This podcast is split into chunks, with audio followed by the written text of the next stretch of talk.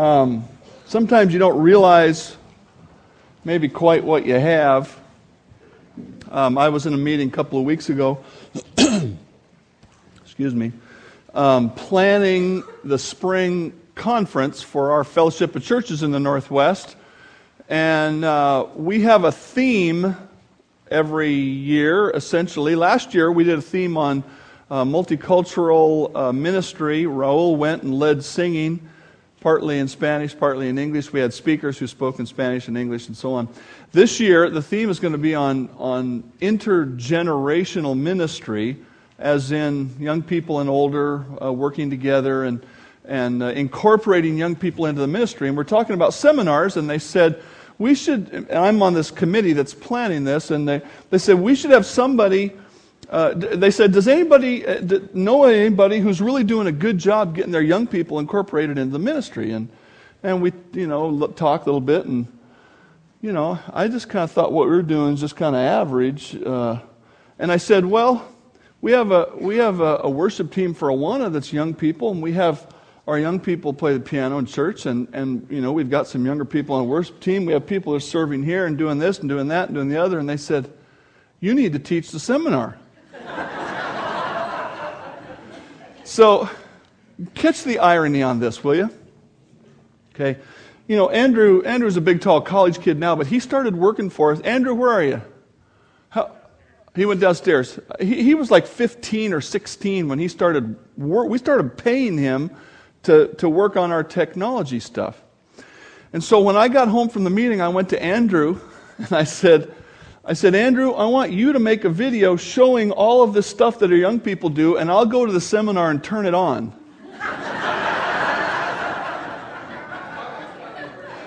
he's, he, he's the product of what we've been doing. And, and so, I'm, and I think of Grace growing up to where now she's a utility player on the worship team the piano or the keyboard, or the violin or whatever. And you know that's that's really great, and uh, we should be we should be proud of that in a in a sanctified way, and uh, encourage that. And uh, in my seminar, I'm going to show that video, and I'm going to I'm going to talk to the pastors and say, here's what you need to do: get out of the way, because this stuff has all just risen up naturally. I didn't have anything to do with any of it. And that just blesses me even more. So, so good job. Let's keep, uh, keep going because, uh, boy, we are raising up the next generation of servants, not only in music, but in other things too.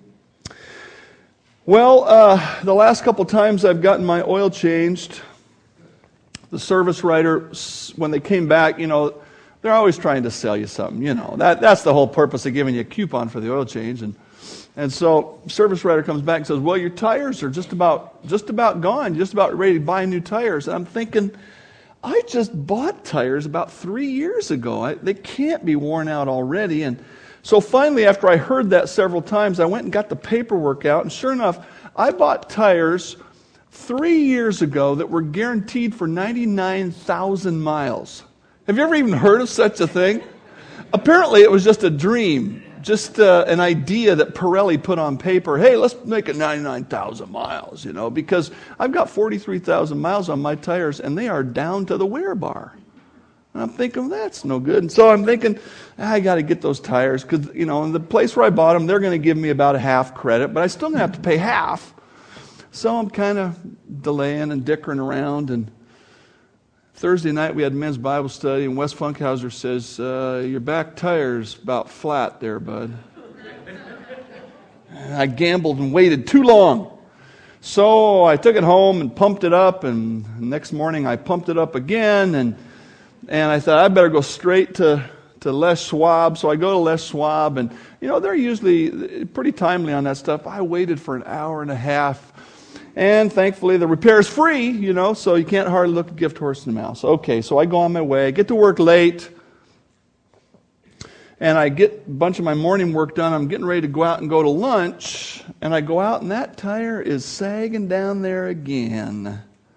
The same one. And you know, when you go to Les Schwab twice in one day, they make funny remarks about you. As though I can regulate what I'm driving on. there are some things you should not put off because delay makes the impact worse. One of those is tires, and the other one is taking care of sinful anger. And that's what we're going to learn from Jesus in Matthew chapter 5. Starting in verse 21, we looked at the first couple of verses last week. We're going to continue on.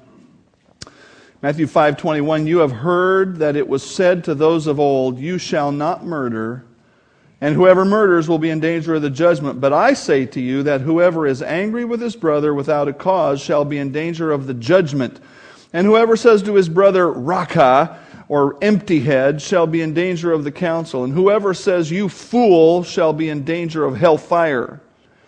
Therefore if you bring your gift to the altar and there remember that your brother has something against you, leave your gift there before the altar. Go your way. First be reconciled to your brother, and then come and offer your gift. Agree with your adversary quickly while you're on the way with him, lest your adversary deliver you to the judge, and the judge hand you over to the officer, and you be thrown into prison. Assuredly, I say to you, you will by no means get out of there until you have paid the last penny. I want to talk about the impact of sinful anger today. And the first impact that we want to understand is this sinful anger incurs judgment from God. Sinful anger incurs judgment from God. And, and here might be the most important thing I'm going to say all day. Sinful anger is sin. Now I know that's uh, I know that's really revolutionary and radical, but it's important for us to call sin sin. What we learned last week, as we looked at the first two verses here, is we understand that anger doesn't arise in a vacuum.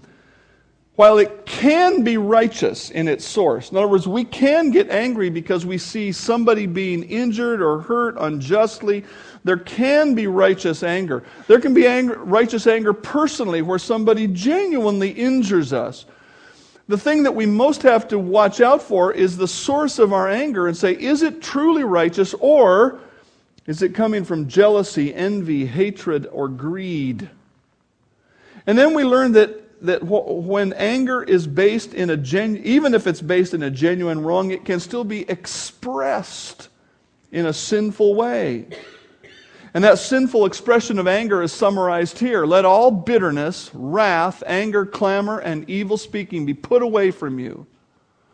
So even if our, even if our sense of injustice is right, we can still sin with our anger on the expression of it. Anger can be sinful in its source and it can be sinful in its expression. And we need to be honest enough to say that's a sin when it is a sin. On May 7th, 1931, back in the gangster era of our country, the first gangster era, a man who was known as Two Gun Crowley because he shot like this, was trapped in his sweetheart's apartment on the West End Avenue in New York City.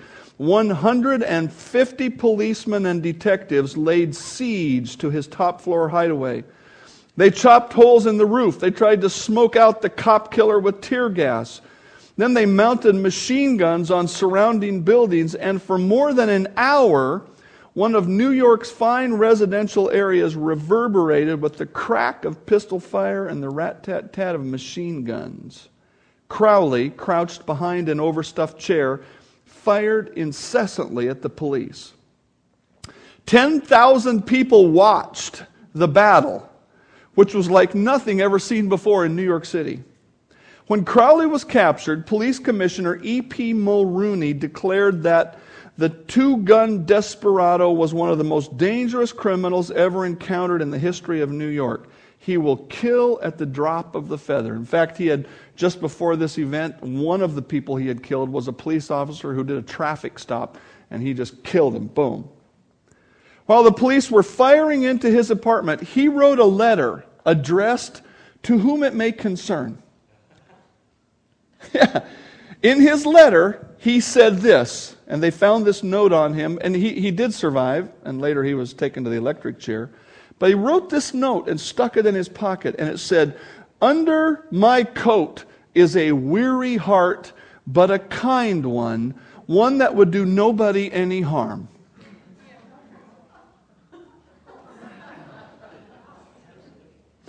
And he was sentenced to the electric chair. And when he arrived at the death house at Sing Sing prison, he said, This is what I get for defending myself.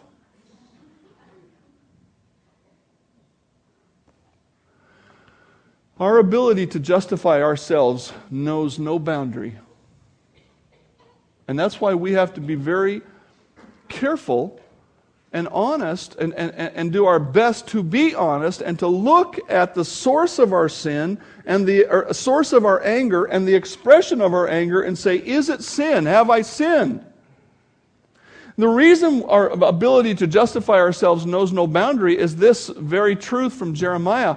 The heart is deceitful above all things and desperately wicked. Who can know it?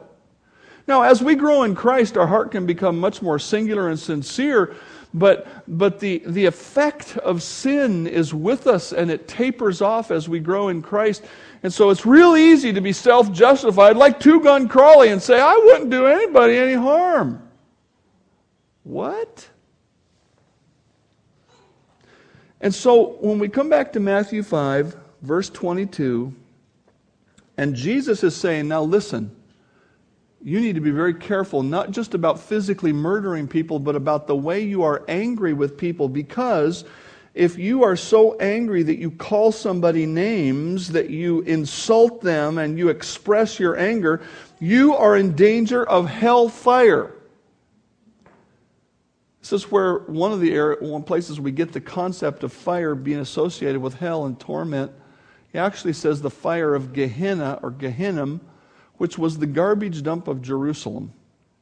They had a place, I mean, they didn't have, obviously, our modern methods of handling trash, and so they had a big burn pile. And it burned all the time. And he, he used that as an illustration of hell, which he says the fire does not go out. And he said, if your anger is sinful in its origin or its expression, you are in danger of hellfire. Now, that, that, that, uh, that ought to be a scary thing because what he says is sinful anger can send you to hell. Listen to these familiar words. I know I've read them here a lot as I've preached, but there's a piece at the end that we don't pay as much attention to. We don't read it as often. Now, the works of the flesh, the natural things that come out of our humanity, are evident, which are these adultery, fornication, uncleanness, lewdness idolatry, sorcery, hatred, contentions, jealousies, outbursts of wrath. These things are all part of anger, as we talked about them last week. Selfish ambitions, dissensions, heresies, or splitting up. These words have to do with splitting up into groups to follow your own ideas. Envy, murder, drunkenness, revelry, and the like. In other words, he says, I'm not just making a list that you can check the boxes off. I'm saying things like this of which I tell you beforehand, just as I have all, I've also told you in time past, that those who practice such things will not inherit the kingdom of God. Sounds a lot like what Jesus just said. Those who practice such things. The, the word practice is, is the translation used in the New King James. The King James says those who do such things. I think the NIV gets the best sense of the word in this in their translation when it says, those who live like this. Those who live like this. The question we have to ask about sin is this Does it rule us or do we rule it? Are we angry people who live in anger and self justify and look back and say, Boy, I wish everybody else would get on board with my way of seeing things. Jesus said if our anger is sinful, it may be an evidence that we are not a believer and we're on our way to hell. And that's the same thing written by the Apostle Paul under God's inspiration here in Galatians chapter 5. If our life is characterized by the practice of sin, then it is ruling us and we are not the children of God. This is really clearly summarized in 1 John 1. God is light or, or righteous, and in him is no darkness or sin at all. If we say that we have fellowship with him, we're his children, we're connected with him, and yet we walk in darkness, we lie and we do not practice the truth. But if we walk in the light as he is in the light, we have fellowship with one another, and the blood of his son Jesus cleanses us from all sin. If we say we have fellowship with him and yet walk in darkness, we're lying. It's not something that can be judged from the outside, it's something that you have to judge from the inside. Our deeds must match our words. We do have to claim Christ with words. We need to believe in Christ, we need to express that belief. We need to express that belief through baptism. But if those words genuinely reflect a heart of faith, then our new righteous nature from God will show in the practicing of truth. I think a contemporary word that gets us across is the word lifestyle. Is your lifestyle one of godliness or one of ungodliness? And specifically, as we're considering the words of Christ in regard to anger, are you known for patience, self control, and love? Or are you known for being an explosive person who goes off the handle? Do you embody this truth from James 3? The wisdom that is from above is first of all pure, then peaceable, gentle, willing to yield, full of mercy. That is the opposite of the ungodly anger that Christ has been talking about. Full of good fruits, without partiality, without hypocrisy. Now, the fruit of righteousness is sown in peace by those who make peace. In other words, if we are righteous people, we will be pursuing peace. That doesn't mean it's always going to come, but, it, but it's going to be the pursuit of our life. Are we characterized by that, or are we just an angry man or a screaming woman who raises the emotion level to manipulate the outcomes in their life because we have no God on which to rely? If you're a person given to anger or any other sin, you need to take seriously this instruction from God. Examine yourself. Examine yourself as to whether you are in the faith. Test yourselves. Do you not know yourselves that Jesus Christ is in you, unless indeed you are disqualified or you, your life shows you are not a believer? You need to sit quietly before the Lord and, and, and consider the words of Psalm 139 Search me, O God, and know my heart. Try me and know my anxieties. See if there's any wicked way in me, and lead me in the way everlasting. It's a very stern warning from Jesus, but he says, listen, you need to understand that if, the, if you are full of sinful anger, you may be on your way to hell, but you don't have to be. Sinful anger has the potential to bring God's judgment for the unbeliever, but for the child of God, what is true about sinful anger is this sinful anger always interrupts worship. Sinful anger always interrupts worship. Turn with me to 1 Samuel chapter 15, please. 1 Samuel 15.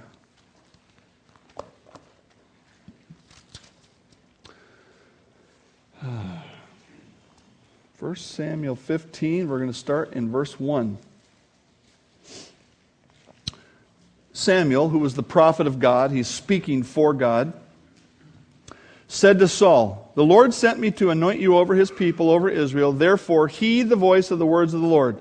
Thus says the Lord of hosts I will punish Amalek, another country, for what he did to Israel, how he ambushed him on the way when he came up from Egypt. Now go and attack Amalek and utterly destroy all that they have, and do not spare them.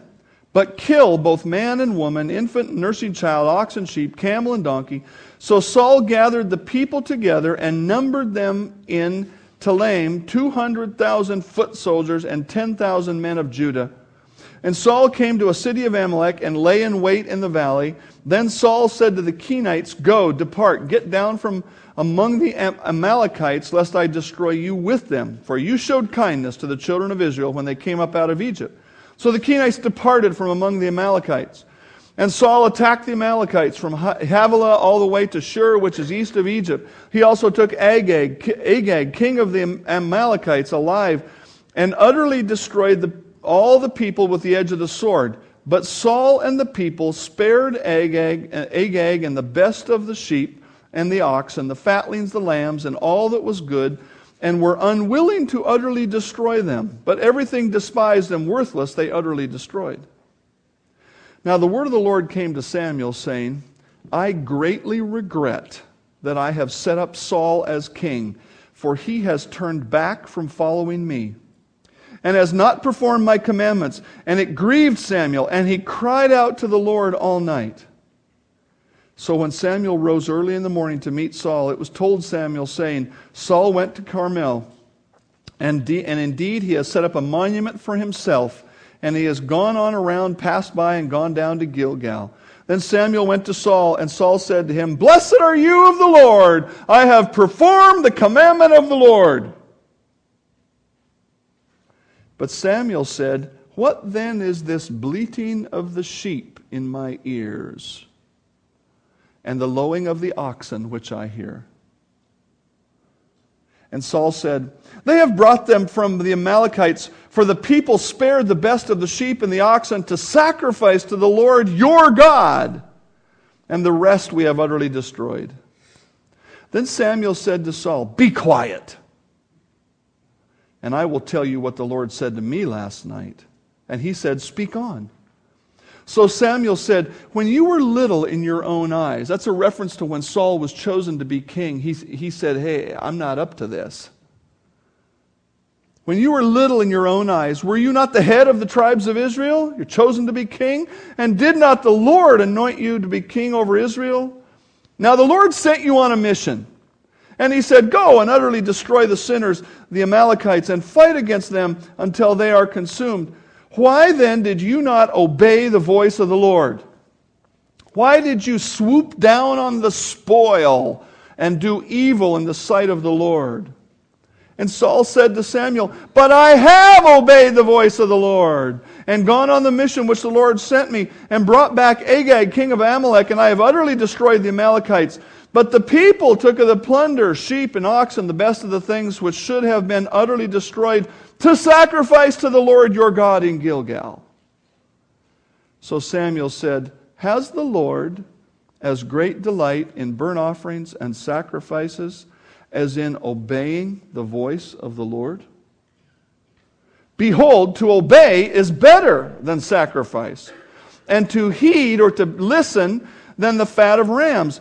For rebellion is as the sin of witchcraft, and stubbornness as iniquity and idolatry. Because you have rejected the word of the Lord, he also has rejected you from being king. Now, I know that's a long passage of Scripture to read in the middle of a sermon, but you need to get the whole context of those verses that we're pretty familiar with. We're familiar with verse 22. Has the Lord a great delight in burnt offering and sacrifices and obeying the Lord? But the context is Saul. God, eh, eh, you know, sometimes we might beg uh, ignorance. But God said, Saul, do this and this and this and this. Here's a checklist. Should be no doubt about it. And Saul went straight out and did part of it. And then he lied about it. And then he blamed it on the people. And then he blamed it on Samuel, your God, he makes reference to.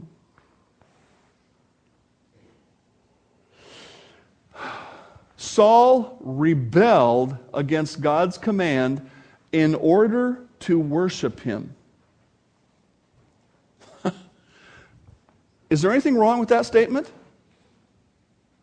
That's what he did. Samuel said, Rebellion. You have done rebellion. It's like the sin of witchcraft. Saul rebelled in order to worship. Why did he do that? It's because Saul tried to substitute religion for relationship. Saul tried to substitute religion for relationship. God not only rejected the so called worship that Saul was proposing, he rejected Saul. And Saul made the same mistake as many people do today. They believe that God is honored by religious activity. That is, coming to a church service, putting money in the offering, uh, maybe handing out a sandwich to the homeless down in Bellingham, or you name it. There's all kinds of things we do but we must never think God wants the activity. He wants the heart first and foremost. This is the same way that the scribes thought. Jesus says, Woe to you, scribes and Pharisees, hypocrites, for you pay the tithe of mint and anise and cumin, or cumin, and you have neglected the weightier matters of the law, justice and mercy and faith. You ought to have done the, the tithe without leaving the others undone. You see, and when he talks about mint and anise and cumin, it, it, it would not have been a simple thing to tithe because it's a small, relatively small thing or a light thing, and you'd, you'd really have to work to say this is exactly 10%. And so they worked at that, but they didn't work at justice or mercy. And, and Jesus says, Your heart is in the wrong place. They obeyed in form, but they did not obey in function or reality. It's the same thing that, that seems to. Uh, God isn't interested in religious activity, He wants worship offered from a righteous life. And it's the same thing. Um, oh, I've left a passage out. Excuse me. I'll back that up. I left a passage out, let me just read it to you from 1 Corinthians 11. You'll be familiar with it. Therefore, whoever eats this bread or drinks this cup of the Lord in an unworthy manner will be, guilt, will be guilty of the body and blood of the Lord. But let a man examine himself, and so let him eat of the bread and drink of the cup. For he who eats and drinks in an unworthy manner, in a sinful manner, eats and drinks judgment to himself not discerning the Lord's body. For this reason, many are weak and sick among you, and many sleep or have died. For if we would judge ourselves, we would not be judged. But when we are judged, we are chastened by the Lord that we may not be condemned with the world. Therefore, my brethren, when you come together to eat, wait for one another. That's from 1 Corinthians 11 about the Lord's table. See, the same thing went, along with the, went on with the Corinthians. They said, Oh, we're having a worship service. We're having the Lord's Supper. And, and the Apostle Paul, by God's inspiration, said, Listen, look at, look at how you're treating one another when you have this worship service. He said, You need to get your heart right with the Lord because God isn't interested in religious activity. He wants worship offered from a righteous life, heart, mind, body, and soul. And so Timothy said, or Paul said a similar thing to Timothy I desire, therefore, that men pray everywhere, lifting up holy hands without wrath and doubting. One of the things that, that I find fascinating is, you know, these days it hasn't been much of a, much of a debate, but in, in, in the past decades it has been amongst those embracing a more progressive form of worship. We've got to stand, or we've got to raise our hands, or we've got to kneel down, or, or all these different things. Do you, do you see what the emphasis here is? Lifting up what kind of hands? Holy hands. Without, specifically, he talks about wrath, which comes right back to the words of Christ. No matter how pious you look, if what's in your heart isn't right, then God is not happy. The posture of your hands doesn't help your prayers without holiness. Your worship of God is not dependent on whether the music is old or new, upbeat or mellow. Your worship of God is not perfected by the right lighting or comfortable seating or a great visual and audio experience. Your worship of God is not accomplished by a great sermon or a heartfelt prayer. Your worship of God is dependent on the condition of your heart when you come through the doors. And in particular, today, We could talk about any area of sin, but in particular, Jesus is talking about anger that is sinful. And he said, When you come to worship, and, and of course, the imagery, he, he's talking about bringing the sacrifice. And so the imagery is, is of the temple. And, and a person who's coming to, to worship would have an animal on a, on a, a, a leash. They're coming along, and they're coming to the point where they're going to give the sacrifice to the priest to be sacrificed, and, and the rest of the rituals carried out. And, and, and, and the, you know, the worshiper would receive some of that meat back to go and eat in celebration and so on. He says, when you come to that point, if you remember, uh oh, this brother's upset with me because I did something, because I said something. You know, one of the common concepts in this passage is the idea of, of simply something that is perceived by another person. And, and, certainly, if, we have, if, if a brother has a perceived problem, we need to go talk to the brother or the sister. Certainly, we ought to do that. But what Jesus is saying is, you need to be careful with your anger because you may do something, and if you haven't resolved that thing, when you come to put your offering in to sing your song of praise, you need to stop and go, wait a minute. It is not the action that will please God, it is the heart. And if my heart has sin in it that is unresolved, I need to take care of my sin. Isn't honoring God, the one who has saved us for all of eternity, isn't that worth humbling ourselves and admitting the wrong we have done? Doesn't our Savior deserve our sincere worship, even though it requires self crucifixion? You know, Jesus did say, you got to pick up your cross and follow me. And, uh, you know, as they say, if, if it's not bad enough that I'm preaching, now I'm going to step on your toes. Let's back up this whole worship thing just a little bit and say, who are the people we probably most need to make things right with before we worship? Maybe somebody in our own family Maybe even because on Sunday morning when you were getting ready, you were getting on them and getting angry about something. And it needs to be made right. Otherwise, your song hits the ceiling and comes back down. The important thing that, that we've got to take away from this is this, is this, this scripture Be angry and do not sin. Do not let the sun go down on your wrath do not give a place to the devil. Do not let the sun go down on your wrath. Clearly, God wants us to keep short accounts.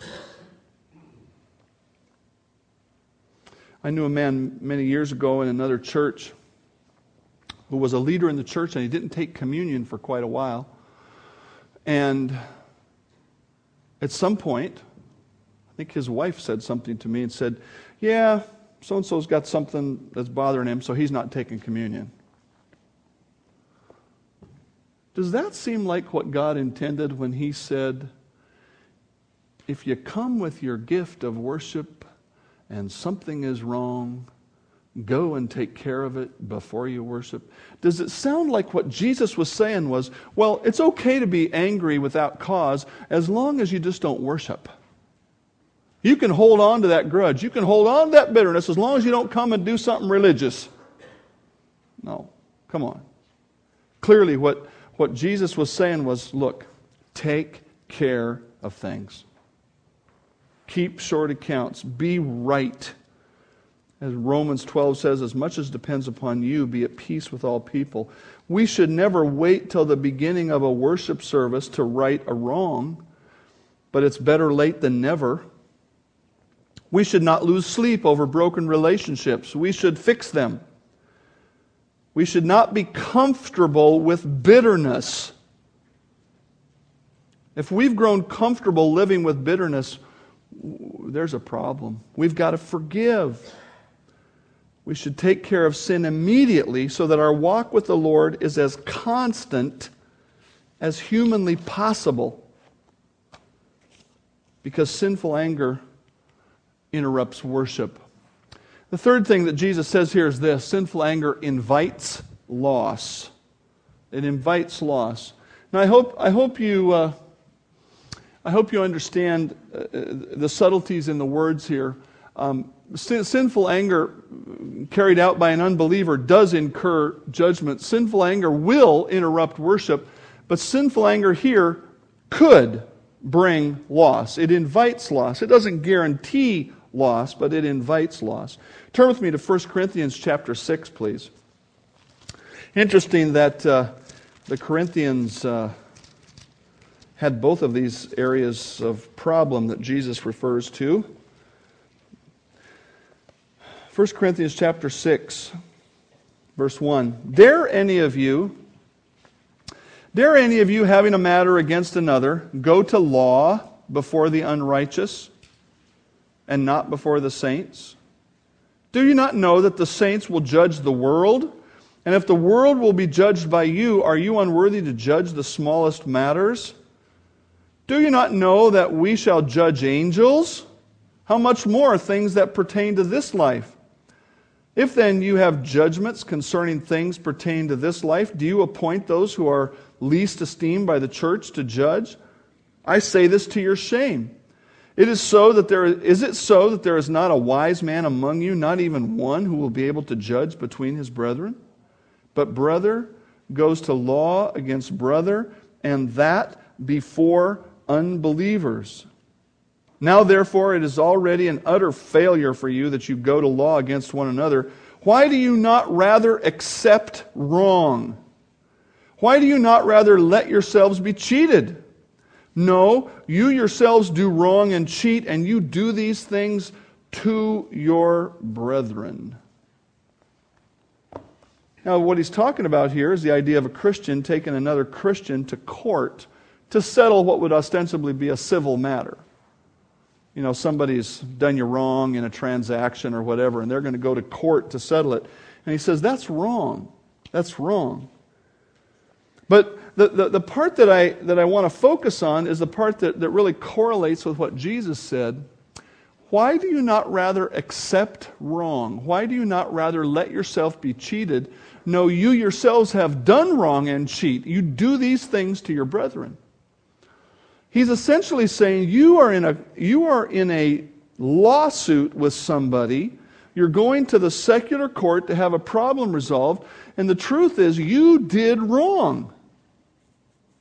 You did wrong, and you will not let God's people help you resolve this you're going to the secular court. And so Jesus puts it this way in Matthew 5 agree with your adversary quickly while you are on the way with him, lest your adversary deliver you to the judge, and the judge hand you over to the officer, and you be thrown into prison. Then he goes on to say, and until it's all paid for. Certainly, you will by no means get out till you pay the last penny. Now, why does God talk this way? Why does God say, let yourself be cheated? Why does He say, admit you're wrong? Here, I think, is the big point. Sinful anger is blinding. Somebody does something, and boy, we are angry. And so we start acting out of that anger, and we start thinking and talking and behaving and on and on. And in this case, it leads all the way. I'm taking this guy to court, you know, and uh, uh, uh. And Jesus said, You better be careful. You better be careful. You might get to court and the judgment might go against you. And I don't think Jesus is primarily concerned about the merits of the legal argument. I think what he's saying is you do you realize how you have become blinded by the sin associated with your anger? John put it this way He who hates his brother is in darkness and walks in darkness and does not know where he is going because the darkness has blinded his eyes. Sinful anger is blinding. James described the, the impact of sinful anger this way If you have bitter envy and self seeking in your hearts, do not boast and lie against the truth. This wisdom is not from above, but is earthly, sensual, demonic.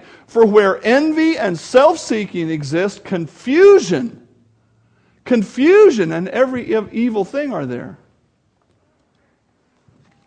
Sinful anger is blinding, as is every other area of sin for that matter. And, and we have to be aware of that and make sure we are not fooling ourselves. From John Phillips' commentary on 1 John 2:11 He that hateth his brother is in darkness and walketh in darkness and knoweth not whither he goes because the darkness has blinded his eyes. Darkness does that. The classical biblical example is King Saul, who was jealous of David. The dark chapters of Saul's life began when David won the applause of the nation for going into the valley of death to destroy Goliath, the Philistine giant. For while, Saul seemed to have struggled with his malice. For a while, Saul struggled with his malice and ill will, but it grew. His malice and ill will grew until it dominated his whole life. Until he forgot everything else, even allowing the administration of the kingdom to fall into ruins. He hated those who loved and supported David, even his own son Jonathan, whom he tried to kill in a fit of rage. He brooded on his dislike, ignoring the growing Philistine threat to his kingdom. His life degenerated into a mad crusade to hunt David down. He made at least two dozen separate attempts on David's life, and he massacred an entire colony of priests out of suspicion that they had sided with David and helped him escape. On two occasions, when David and Saul David had Saul in his power and let him go. Saul owned up to his wrongdoing, but was soon back at his old tricks again, planning crusades and campaigns to conquer David. Saul hated the man who was really his best friend in the truest sense of the word. He went from one dark episode to another, blind to everything else, until at last, jealousy, fear, rage, and malice took over his entire existence. He ended up in total darkness, consulting a witch, and dying as a suicide on his own sword. He that hates his brother walks in darkness. Where envy and self seeking exist, confusion and every evil thing are there. If you are going to court in a blind rage, you might just end up on the wrong side of the decision by the judge. Christ said it would be better to be reasonable and settle your dispute humbly. You might be wrong, but you cannot see clearly because you're so invested in your anger. I had a friend who hurt his shoulder. Uh, I think he tore his rotator cuff or something like that did it at work, and he waited for a year to go to the doctor. Uh, he was the kind of guy who kind of thought, you know, kind of the old, the old thing we used to say that the coach would always say after every injury walk it off. You know, yeah, it'll be okay, it'll heal, you know, whatever, whatever. So after a year, it wasn't healing.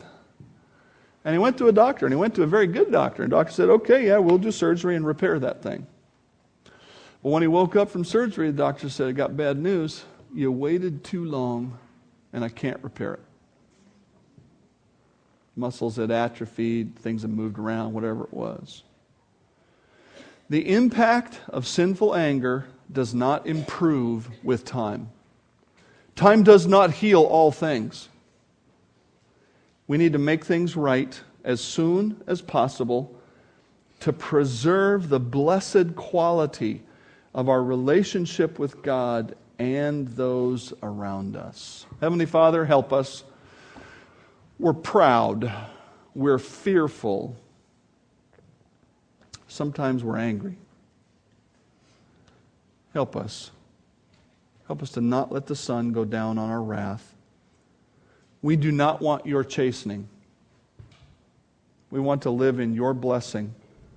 Help us to do that. I pray in Christ's name, amen.